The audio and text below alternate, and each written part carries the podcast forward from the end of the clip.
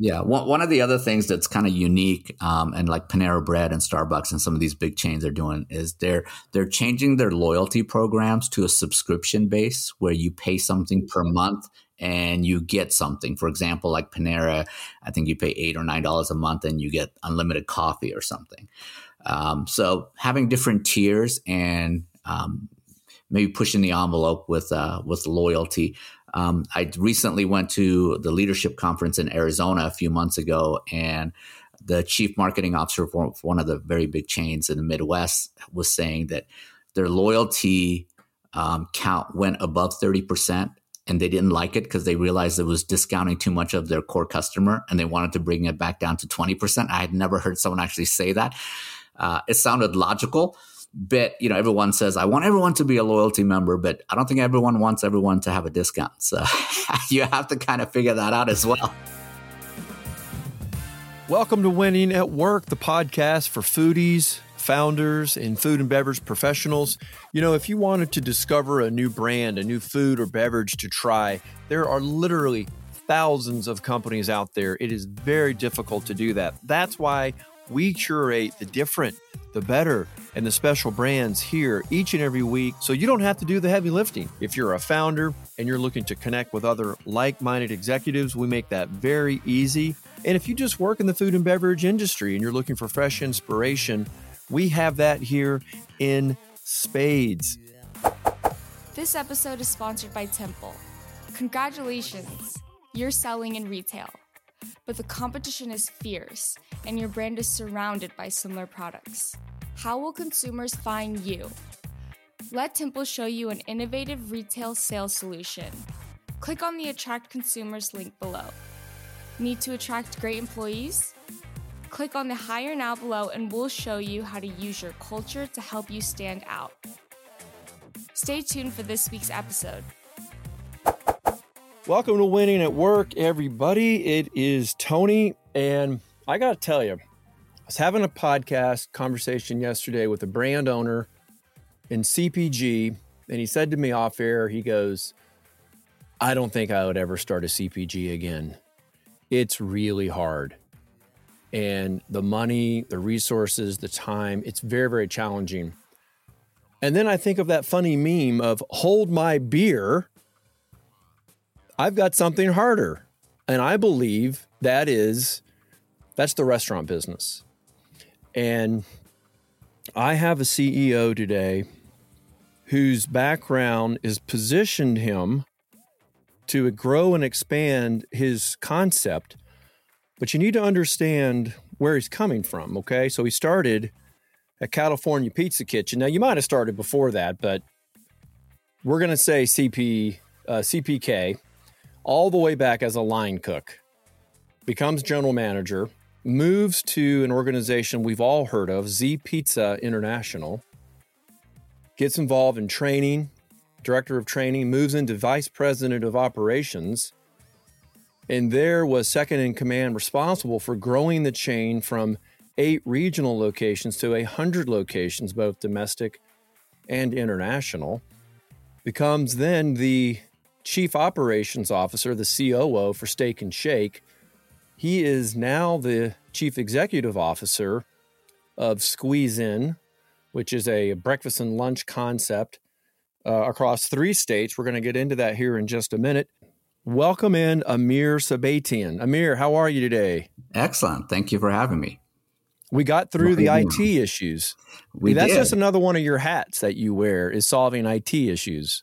Yes. Well, restaurant business is Murphy's Law. Whatever can go wrong will go wrong. So you just anticipate. and three times a day. Something will go wrong. Something will go wrong. Uh, tell us about the concept. Well, the concept is uh, Squeeze In, and it started in a small town in Truckee, California. It's a ski town in North Lake Tahoe area. Very popular, has been around since 1974. Um, the headquarters are in Reno, which is only about 30 minutes away from uh, Lake Tahoe. Uh, we have stores in Northern Nevada, uh, Northern California, Southern Nevada, Idaho, and we're hoping to expand to 100 stores, uh, predominantly in the West Coast. Uh, and what I, what I really love about this brand is when I first was introduced uh, to it, you know, from from my background in restaurant business, we usually try not to go to breakfast because it's the check average is usually small and it's a lot of work. So we kind of look at it from that perspective. Dinner is a lot less work and a much higher check average. But what I had noticed from Squeeze In was they have a lot of alcohol sales. Surprisingly, most breakfast uh, concepts. I noticed only, that on your socials. Yeah.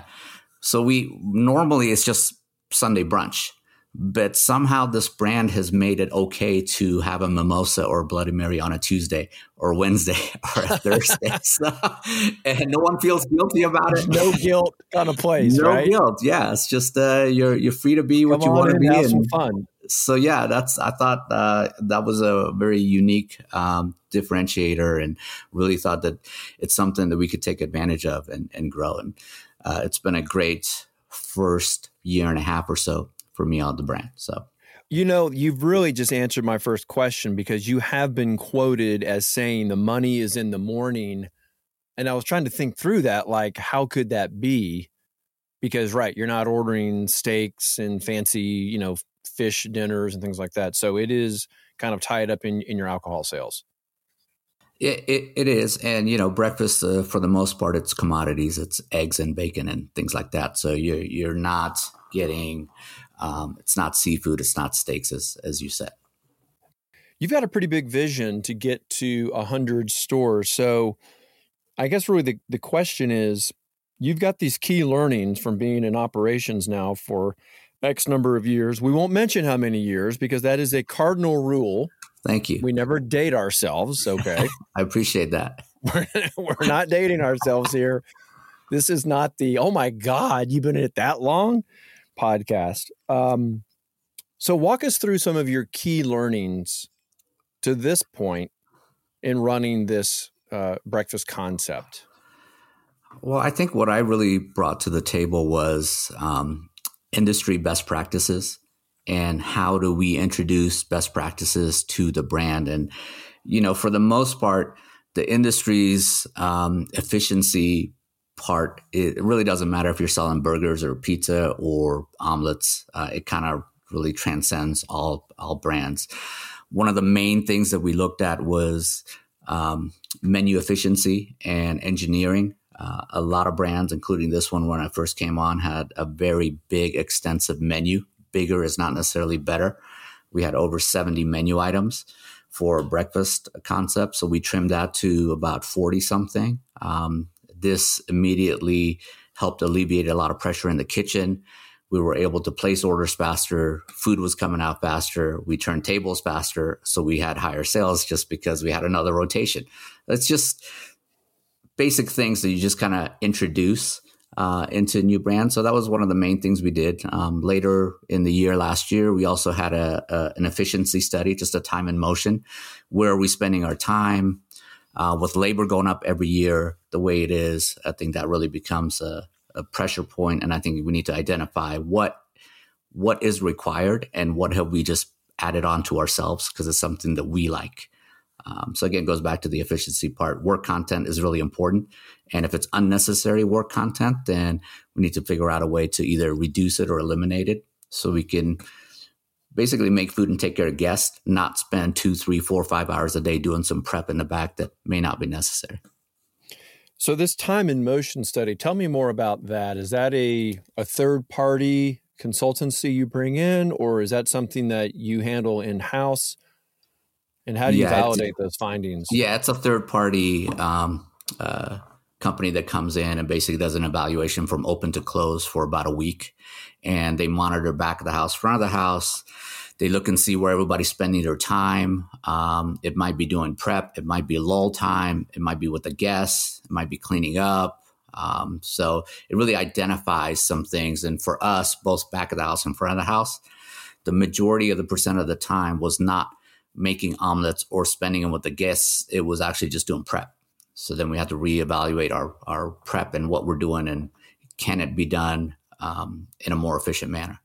There's been a lot with food tech innovations, and I was going to save this for later, but was is there a solution in there?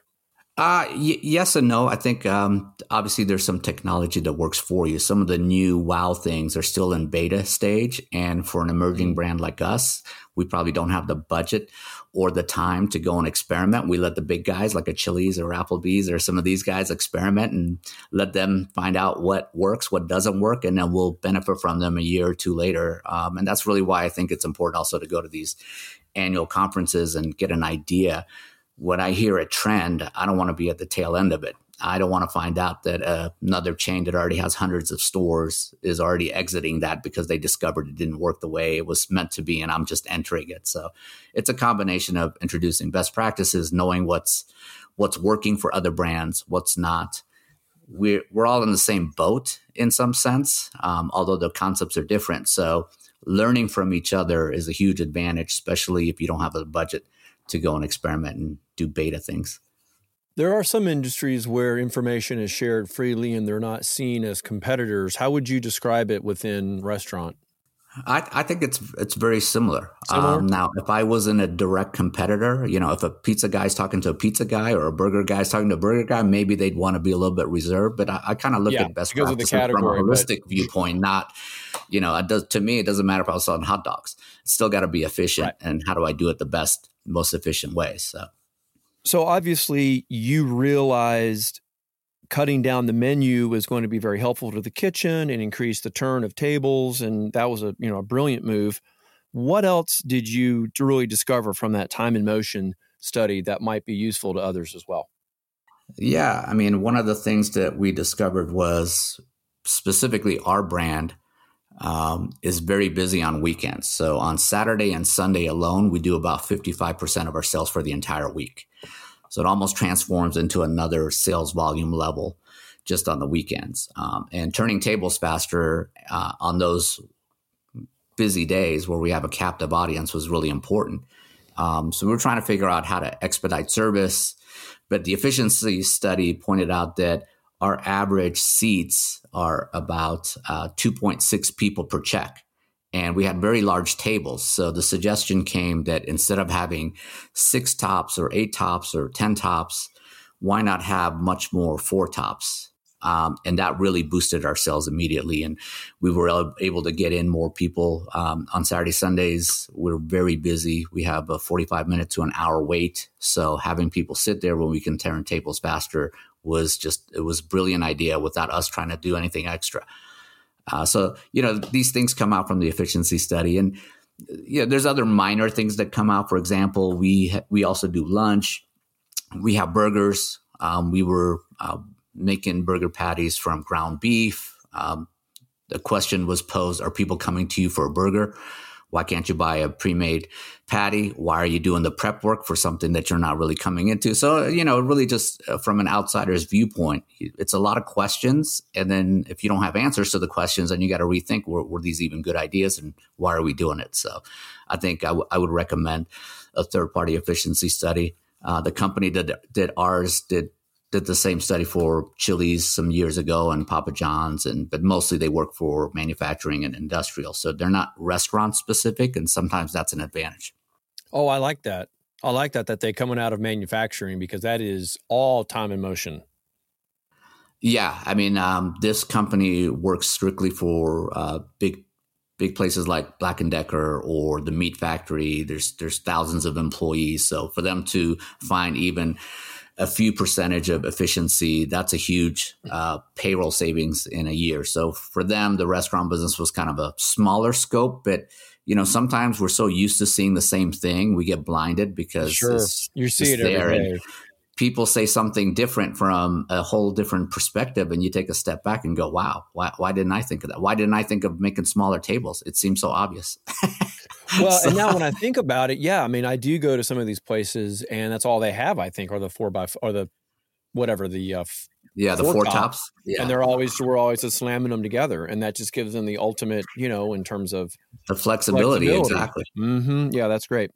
At the top of this, Amir, you said that I think you've got between nine and twelve stores now, roughly between California and Nevada and Idaho, and you're expanding. You have a your big, big vision, 100 stores across the West Coast.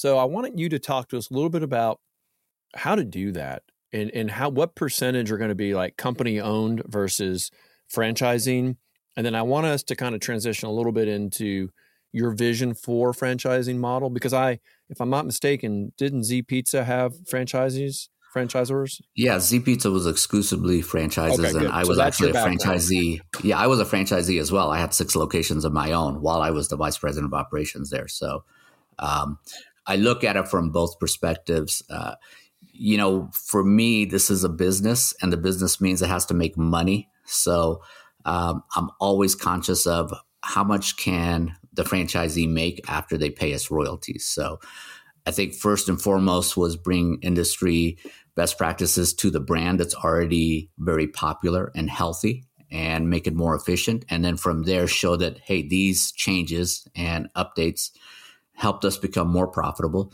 We want to teach you how to do that as well.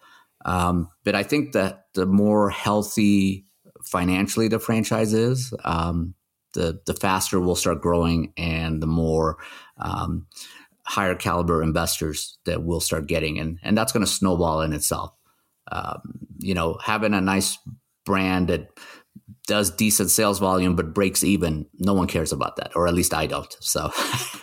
Well, I've, it's great that you're coming from the actual operator's hat, operator's shoes. You know, you're not just coming from the ivory towers at corporate, pushing down ideas that are irrelevant and not practical. And that's the advantage that you bring is that, you know, you've come up through the the restaurant world. Yeah, and I, and I think it's important. It has to be a win-win for everybody. It's got to be a win for us you know corporate side it's got to be a win for the franchisees it's got to be a win for the brand. And it's not something you do one time it's got to continuously happen every year. Um, and you know especially this business is not something where you can say hey we did a great job last year now let's not do anything. Because it doesn't work that way. People's opinions change uh, market prices change labor change technology changes. So if you're not constantly trying to look and improve then you will just die from doing nothing so what I mean, so how do you go about expanding from whatever 12 to 100? Is that a combination of store uh, company owned and or franchise or is this Yeah, so we we have 5 corporate owned and I think we'll probably stay at the 5 corporate owned. I think if we're going to focus on franchising, we have to show franchisees that our time and attention is going to go to them um, and not our own stores uh, in that sense. Um, and there's a transition into that. Right now, we make more money from our own stores than the franchisees because we're still an emerging brand. But we hope to transition uh, out of that and start focusing on on the franchise side. And that has to do with a lot of training. Uh, once we're established and we have best practices and best systems in place, it's really about what um, platforms and training programs we have. We're partnered with a company called Expandshare, so it's a lot of digital training courses. Um, most emerging brands, it's just follow this person, follow that person to learn, but you need to have a combination of here's some written stuff, here's some videos, here's some quizzes, and in addition to follow somebody. That's the only way to really have consistency. So, as we start building courses for all the positions in the stores, including managers, then everyone starts becoming um, basically trained on the same consistent level, regardless of what state they're in. And that, you know, I think a good franchise really becomes a, a good training machine as they grow. Well, and you have to be able to show your workers a path because you yourself had a path at some of the larger restaurant chains. You moved up. And if you don't have those paths lined out for people, then they're just jobs, they're not careers and you're constantly turning your people faster than you're turning your tables, and that's not going to work either. Yeah, that that that's a great point. You know, the the restaurant industry for decades has been just the stomping ground for I want to be an actor, I want to be a model, I want to be XYZ, but here's a quick way to make cash, but it's also very rewarding for people that want to um, grow in the business. I went to school to be an architect. I happened to stumble onto California Pizza Kitchen. They were growing. I grew with them, and it's uh, it's a it's a field I kind of fell in love with. Um, but it's it's not easy. Um, no. It it it can be overwhelming because there's a lot of people involved in it, and I think sometimes franchisees get overwhelmed with dealing with guests, dealing with associates, dealing with turnover. They forget about the business part. Um, their whole day to day gets consumed on people. But I think being transparent and having low turnover, th- that takes a lot of work and effort. So, but if you have low turnover, then you kind of solve most of your problems. Yeah, last year, you know, with with all our wins with the menu optimization uh, and the efficiency study, we decided to um, have our uh, associates lunch breaks be paid. So when they take a lunch break, That's not only do they get idea. free food from us, we actually pay them for it too. So and you know, it's these kinds of things that you give back. Subtle little things like that. It's not just the one big thing. It's all these little things that kind of add up. Yeah, exactly. I mean, everybody says you want to be employer of choice, and I've been hearing that for places I worked at for decades. And I sometimes I question, like, what does that mean? Is that just like a soundbite for going that just a public? hung is this? What are you doing?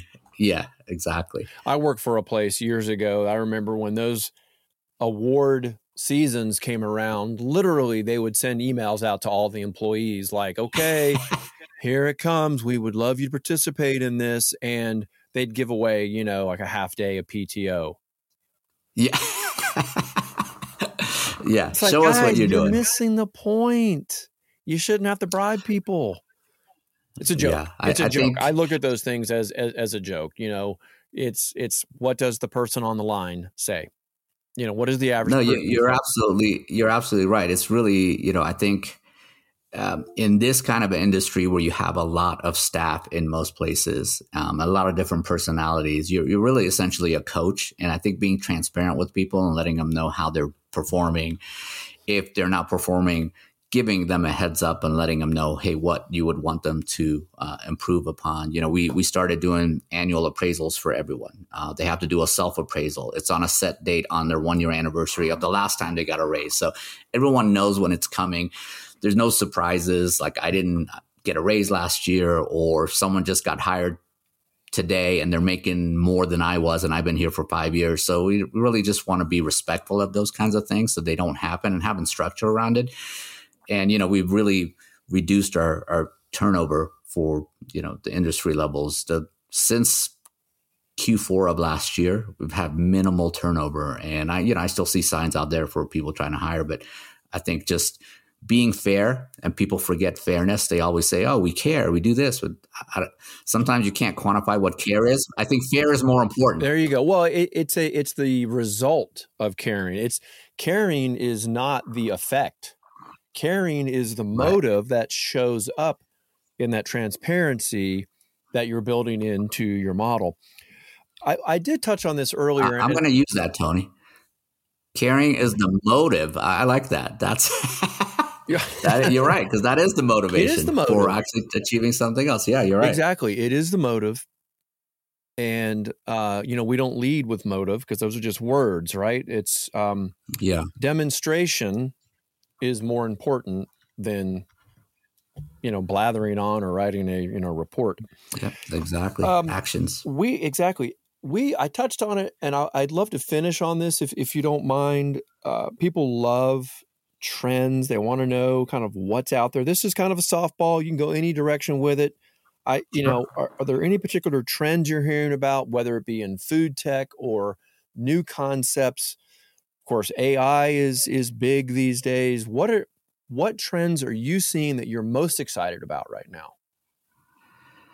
Um, well, I think there's a lot of new things that are going to come uh, around now. Maybe it's going to be a slower coming to a full service concept because full service concepts you still want that um, interaction between people. But for the fast casual and the fast food, I think AI is really going to do a lot with order taking, whether that's through a drive through or if you're calling in an order, it might just be an AI that's taking your order.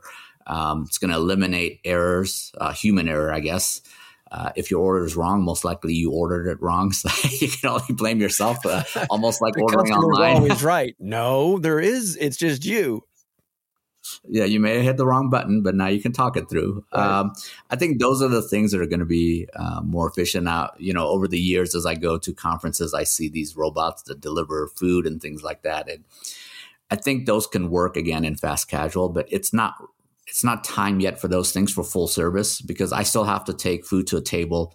I have to know who's getting what. I mean, that's still part of the service. We don't just bring up five plates and say, "Here, take the one that you ordered." They might not even know what they ordered looks like. So, you know, you you kind of want to have that hospitality. I have to admit that that always annoys me when it's literally just me and my wife we're sitting down to eat somewhere and the food comes out and there's two plates and they don't know who gets what yeah. it's like who I mean, ordered um, the i'm like there there's got to be a there obviously is a simple way to solve that well, it, it literally is on your point of sale system. Yeah, it's. I mean, you, you really have seat one and seat two, and you it's, put on seat one what that person that ordered, on seat two what they ordered. So no, it's not hard. I it's think it's that's just hard. laziness. it's just one of those little pet peeves. Like really, or just you know maybe remember it anyway. Yeah, one, one of the other things that's kind of unique, um, and like Panera Bread and Starbucks and some of these big chains are doing is they're they're changing their loyalty programs to a subscription base where you pay mean? something per month and you get something. For example, like Panera, I think you pay eight or nine dollars a month and you get unlimited coffee or something. Um, so having different tiers and um, maybe pushing the envelope with uh, with loyalty. Um, I recently went to the leadership conference in Arizona a few months ago, and the chief marketing officer for one of the very big chains in the Midwest was saying that their loyalty um, count went above thirty percent and they didn't like it because they realized it was discounting too much of their core customer and they wanted to bring it back down to 20%. I had never heard someone actually say that. Uh, it sounded logical, but you know, everyone says, I want everyone to be a loyalty member, but I don't think everyone wants everyone to have a discount. So you have to kind I of figure that out as well. I want to eat it too. I want to say that we've got this great loyalty program, but I don't want everyone to use yeah. it. It's kind of like we're going to offer yeah. coupons. We're going to offer coupons, but we hope you forget to use it.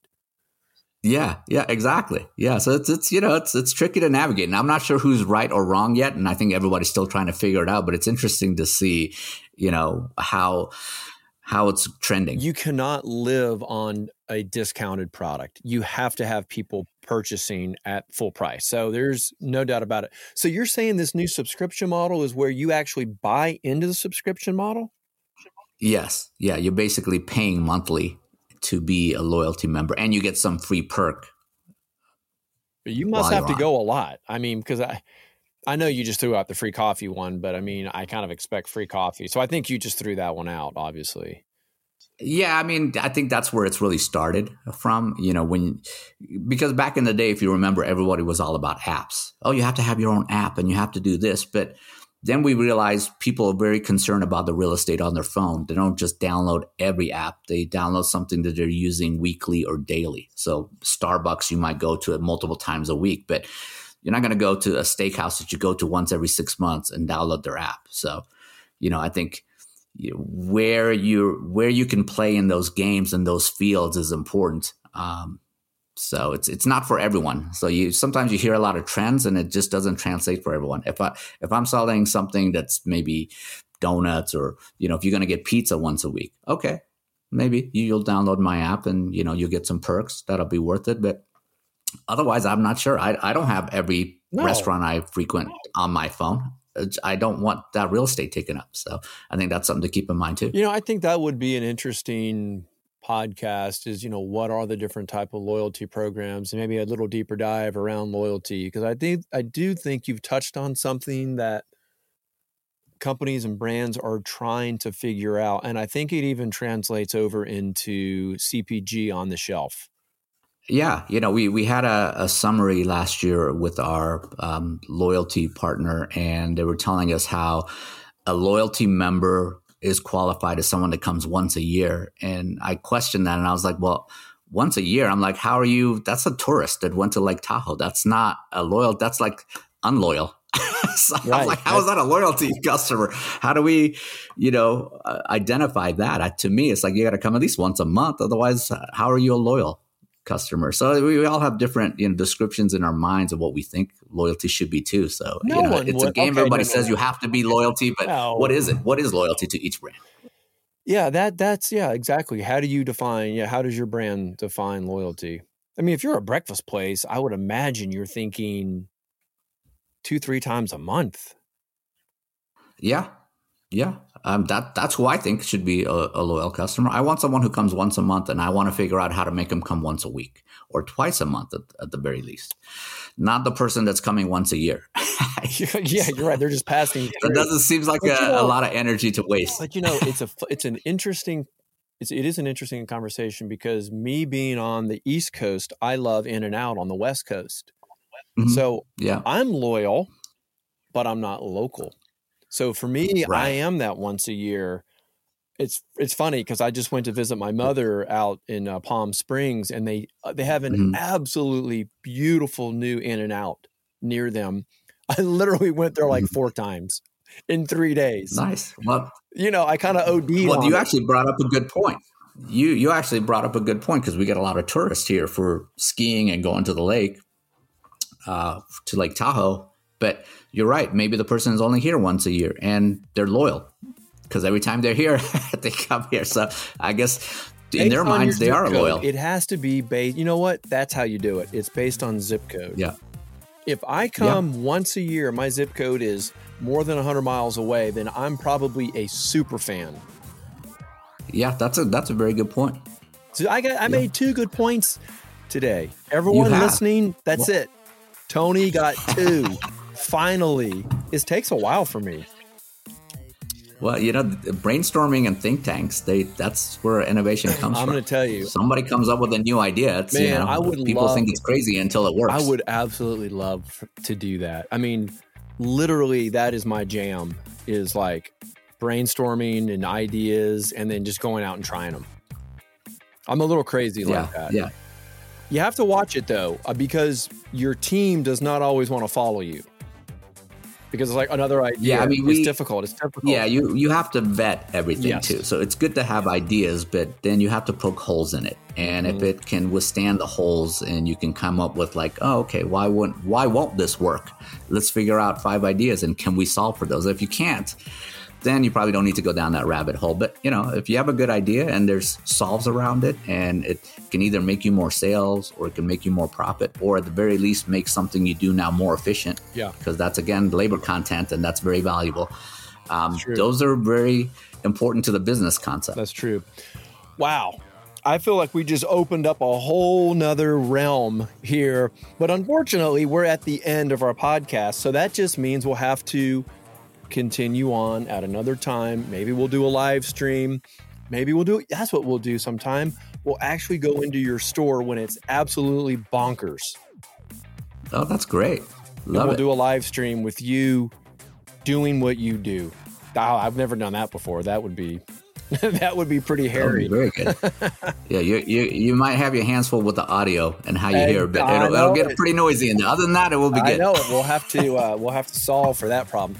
Amir, uh, I think we just scratched the surface, but I do think we've got we've got the wheels turning now. There's a lot for people to think about who want to be in this business, um, to think through how to be successful running and expanding their restaurant concept. Amir, thank you so much for being here today and taking time out of your your food empire to come and talk to us at Winning at Work it, it's been my pleasure, and I had a great time. Thank you for having me.